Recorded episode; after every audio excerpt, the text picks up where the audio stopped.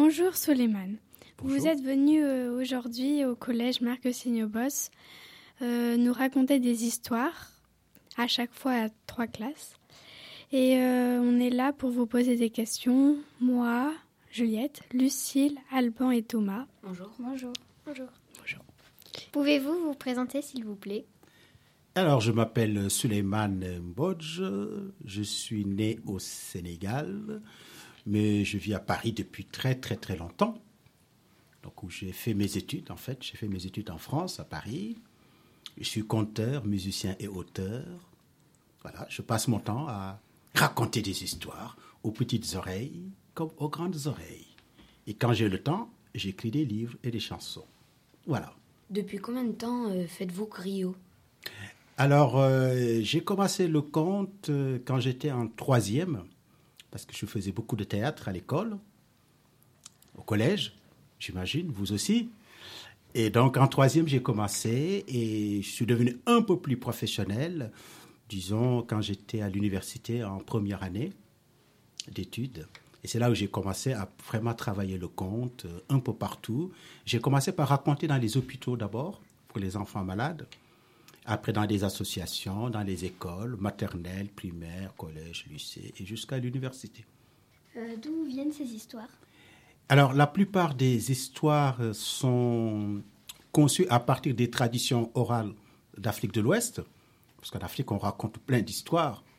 Donc, la forme, elle est africaine, avec la musique, la voix. Mais le fond, ben, c'est universel. On trouve les mêmes schémas de contes partout. Des fois même, je peux raconter une histoire, vous allez penser que ça ressemble à une histoire euh, euh, que vous connaissez, notamment les fables de La Fontaine, ça peut arriver. Donc la forme, elle est africaine, ça vient d'Afrique, mais le fond, ben, c'est pour tout le monde, c'est universel. On parle de la vie, on parle de la méchanceté, du respect, de l'amour, de l'ignorance, de la souffrance. On parle de tout dans les histoires. Euh, Avez-vous écrit euh, des histoires de vous-même? Oui, oui, oui, j'en ai écrit pas mal, beaucoup d'histoires d'ailleurs. Euh, notamment tout à l'heure, j'ai raconté une histoire parce qu'une élève m'avait posé cette question. Quelle est la première histoire que j'ai écrite? Ben, C'est l'histoire de l'araignée et de la pintade. C'était sur la différence. Donc c'est la première histoire que j'ai écrite. Par la suite, j'en ai écrit beaucoup. Donc j'ai fait une quinzaine de livres. Maintenant, mais je ne peux pas dire le nombre d'histoires. Non, à peu près au moins une centaine si on calcule tout le monde, toutes les histoires. Pourquoi avez-vous voulu raconter ces histoires traditionnelles? Alors, je raconte des histoires parce que, d'une part, euh, ce ne sont pas des histoires traditionnelles, c'est-à-dire que la forme, elle est traditionnelle. On peut trouver une forme. Mais je me base toujours sur ce qui se passe actuellement, aujourd'hui, ce qui se passe. Hein? Des fois, j'observe ce qui se passe. Alors, je raconte ces histoires-là. Quand je parle de la différence, parce qu'il y a des problèmes liés à la différence. Il y en a des enfants ou des adultes qui en souffrent. Bon, euh, quand je parle de la sécheresse, comme j'ai parlé tout à l'heure dans un- une de mes histoires, et parce qu'il y a des enfants, des hommes et des femmes qui n'ont pas d'eau potable. Quand je parle de cet héritage de ce monsieur qui avait donné trois sacs à ses enfants, dont le premier sac contenait du sable, je parle aussi de l'environnement, la protection de l'environnement. Voilà, je parle aussi de la guerre. Donc ce sont des histoires dont la forme est traditionnelle, parce qu'il y a la musique, la manière de jouer, la guitare, vous avez vu comment je transpose la guitare. Ça, c'est traditionnel, mais le fond, ben, c'est tout à fait actuel. Allez-vous dans d'autres collèges? Bien sûr, je vais dans pas mal d'écoles, de collèges, mais euh, quand je suis dans la région, c'est uniquement chez vous que je viens là. Euh, notamment à côté de chez moi, il y a un collège, Jean Jaurès, où je vais de temps en temps. Je vais aussi dans des écoles primaires, des écoles maternelles ou des écoles avec des enfants dans des classes spécialisées. Par exemple, des enfants qui ont des difficultés dans la lecture ou des enfants qui ont d'autres problèmes. Ils ne sont pas nombreux, donc j'y vais euh, pour leur raconter des histoires. Depuis combien de temps venez-vous au collège Marc Ouh là là, ça doit faire au moins une dizaine d'années, non? À peu près. Je ne me souviens plus, mais... Ah oui, mais à l'époque, euh, je ne sais pas, vous étiez peut-être déjà à la retraite, non, à l'époque Hein? Ah, Il y a au moins plus de dix ans que je viens ici. Oui, mais vous êtes tellement vieux que... hein, vous vous souvenez même plus, vous, hein? Non? Non, ça fait vraiment très longtemps et je suis très heureux de revenir ici parce que je fais partie du collège maintenant. Hein? Il va falloir me supporter tous les ans. Pourquoi avez-vous voulu accompagner vos histoires euh, avec des instruments? Ben, D'abord parce que moi j'ai appris la musique avec les histoires. C'est-à-dire qu'au départ, quand j'apprenais la musique, on nous racontait des histoires. Par exemple, quand j'apprenais un rythme à trois temps, 1, 2, 3, 1, 2, 3, 1, 2, 3, on me racontait une histoire. Parce qu'il n'y a pas de solfège écrit, c'était oral. On me racontait par exemple l'histoire de l'antilope euh, qui préférait ses cornes qu'à ses jambes. Elle détestait ses jambes parce qu'elle les trouvait moches. Donc on me racontait cette histoire-là en me disant, quand l'antilope se déplace, elle se déplace, ting, tac, tac, ting, tac, tac, ting, tac, tac. 1, 2, 3. Quand la lionne se déplace, c'est une ronde à quatre temps. 1, 2, 3, 4, 2, 2, 3, 4. Et puis aussi, dans l'espace, quand on apprenait les figures géométriques, par exemple un triangle, on nous jouait un rythme à trois temps. 1, 2, 3. Et quand c'est un losange, on met les deux triangles. Ça fait 1, 2, 3, 4, 5, 6. Donc on va le battre comme ça. Ça fait 1, 6, 8. Donc j'ai appris les comptes avec la musique. C'est pour ça que j'ai commencé les percussions d'abord, vers l'âge de 6 ans, 5-6 ans, et puis le balafon, et puis la guitare vers 13-14 ans. Et je suis rentré au conservatoire à Paris où là j'ai appris la, musique d'une manière, euh, on peut dire, théorique. Hmm? Mais avant, c'était les contes. C'est pour ça que mes histoires sont accompagnées toujours de musique. Et la musique fait partie de l'histoire. C'est pas juste pour orner l'histoire, non. Elle fait partie de l'histoire. Vous jouez de combien d'instruments? De combien d'instruments je joue? Tu veux le savoir? Tu veux connaître les problèmes des autres? Non. Euh, je joue. Euh, alors, je joue de la guitare, je joue du vibraphone, enfin du balafon, je joue des percussions, et de temps en temps, il m'arrive de jouer ça.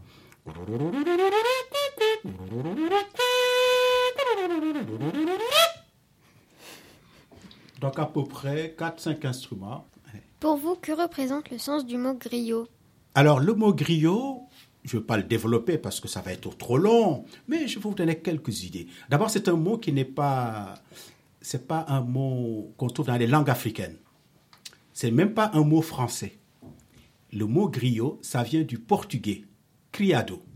Parce que les Portugais, c'était les premiers au XVe siècle qui ont vu les musiciens et les conteurs raconter des histoires, ils ont dit ce sont des criados. Parce que les criados, c'était des, comme des domestiques, des hommes qui accompagnaient les rois. Alors c'est plus tard qu'on a transformé, donc au XVIIe siècle, on a transformé le mot criado en français qui devient griot. Donc qui veut dire le conteur, le musicien, l'historien, celui qui raconte des histoires. Mais il n'y a pas que des hommes qui font ça, il y a des femmes. On les appelle des griottes. Mais les griottes, il ne faut pas confondre ça avec des, des clafoutis. Non, c'est des griottes, ça veut dire c'est le féminin de griot. Donc c'est un musicien, c'est un conteur, c'est un historien, comme d'ailleurs la plupart des musiciens. Les troubadours en Europe, c'était des griots aussi. Euh, un bluesman qui raconte, qui dit, fait ça.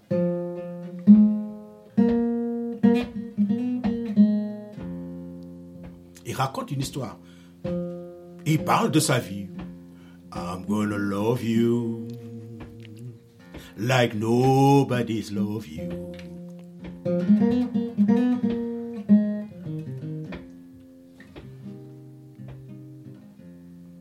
Il raconte une histoire, il parle de sa vie, il parle de ce qui se passe, du travail dans les champs de coton, la détresse, c'est aussi un griot. Donc, je peux dire que la plupart des musiciens, des comédiens, des conteurs, on peut tous dire que ce sont des griots et des griottes. Pourquoi avez-vous voulu raconter des histoires d'Afrique à des enfants euh, de France? Ben, je pense que je ne les raconte pas forcément qu'aux enfants de France, mais comme je vis en France depuis, depuis il y a longtemps, très longtemps, évidemment. Mais je raconte à tout le monde, mais c'est plus, c'est important aussi que les enfants découvrent une autre culture une autre manière de voir les choses, que le monde est varié. On ne peut pas manger tous les jours des steaks frites. Faut changer. Il n'y a pas que des kebabs dans la vie. Il n'y a pas que du rap dans la vie. Il y a plein d'autres choses dans la vie. Donc raconter en France ou à l'étranger, il m'arrive de raconter dans des pays où l'on ne parle pas le français. par exemple, où, j'ai des fois des traducteurs. Il m'arrive d'aller en Colombie, en Saint-Domingue, des, des, pays comme ça. Donc, je raconte à tout le monde. Mais le fait de raconter en France, il y a quelque chose qui est exceptionnel, c'est que nous avons la même langue les pays d'Afrique de l'Ouest. Le français, c'est la langue officielle du Sénégal, du Mali, de la Guinée, du Niger, du Burkina Faso, de la Côte d'Ivoire, de la Mauritanie. Donc c'est une langue qui n'est plus une langue étrangère. Donc le fait de partager une même langue, ça permet aussi de faciliter les rapports et de raconter des histoires. Mais quand je vais en Afrique ou ailleurs, mais je raconte des histoires, mais qui viennent d'Europe ou qui viennent d'ailleurs. C'est ça aussi le partage. C'est pour ça que je raconte des histoires ici. Hmm? Mais je ne vais pas raconter des histoires d'ours euh, parce que je n'ai jamais vu de l'ours. Je préfère raconter la hyène, je préfère raconter le lion parce que là, ça me parle. Mais je peux raconter une histoire d'un cheval qui rentrait dans sa salle de bain. Bah, merci Suleiman, on vous laisse la place avec euh, nos camarades. Mais merci beaucoup, merci de m'avoir prêté vos oreilles et de m'avoir posé des questions.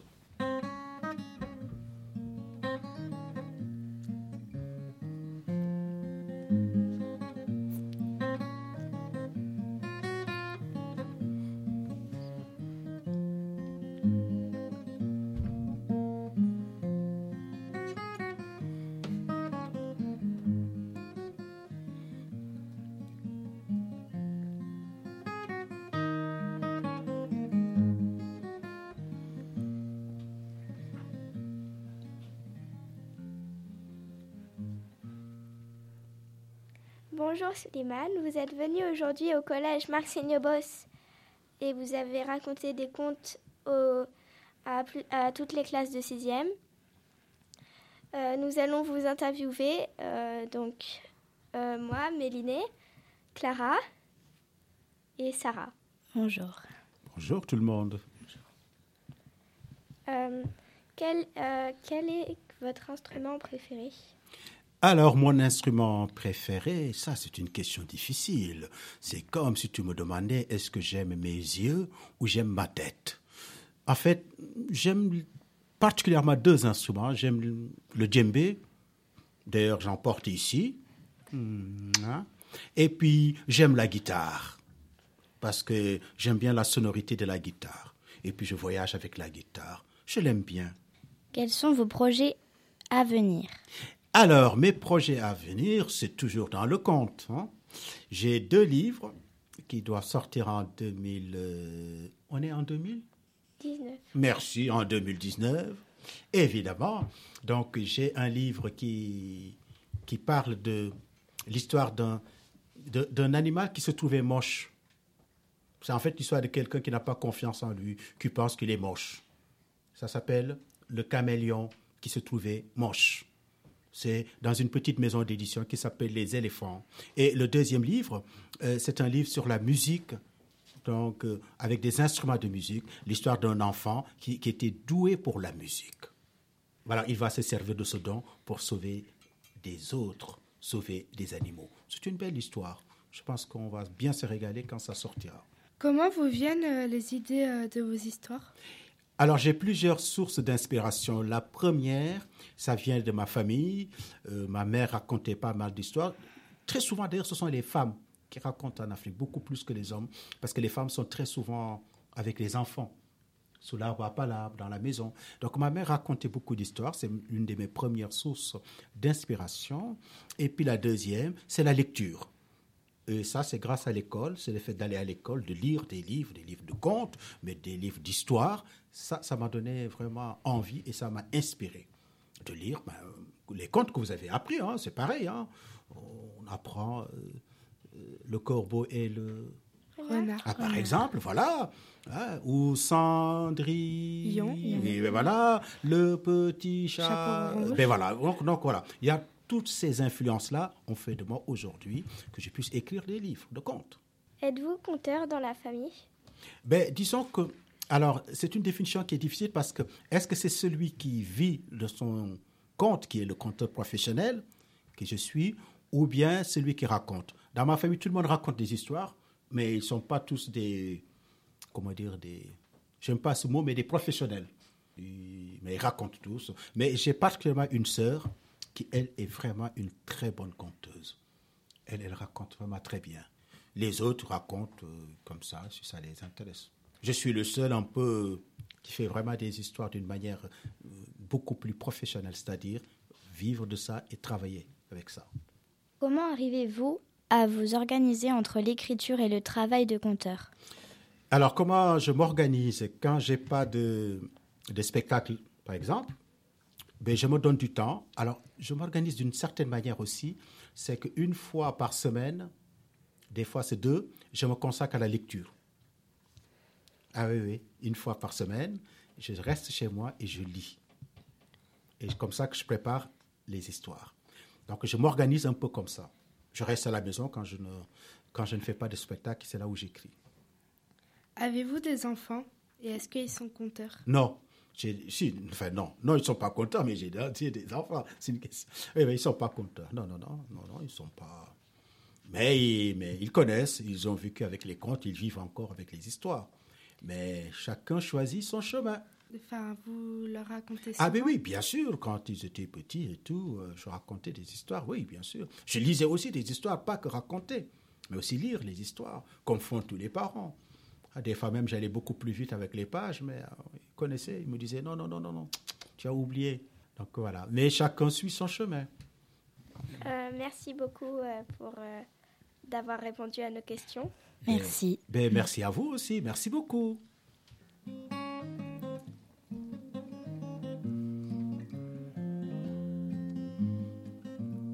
Ayo sama sope, ayo sama sope, ayo sama dom, ayo nene, ayo sama sope, ayo sama sope, ayo sama dom, ayo nene. Now, now, now, now, now, now, them city mam. Now, now, now, now, now, now, them city mam. Ayo sama sope. Sama sope. Ayo sama sope. Ayo sama sope. Ayo sama dom. Ayo sama dom. Ayo nene. Ayo nene. Ayo sama sope.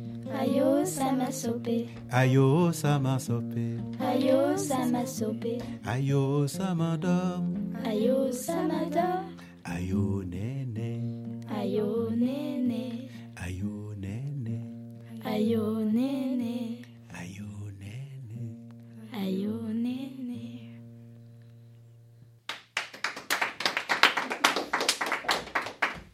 Bravo les enfants. Mais vous êtes vraiment délicieux et délectants.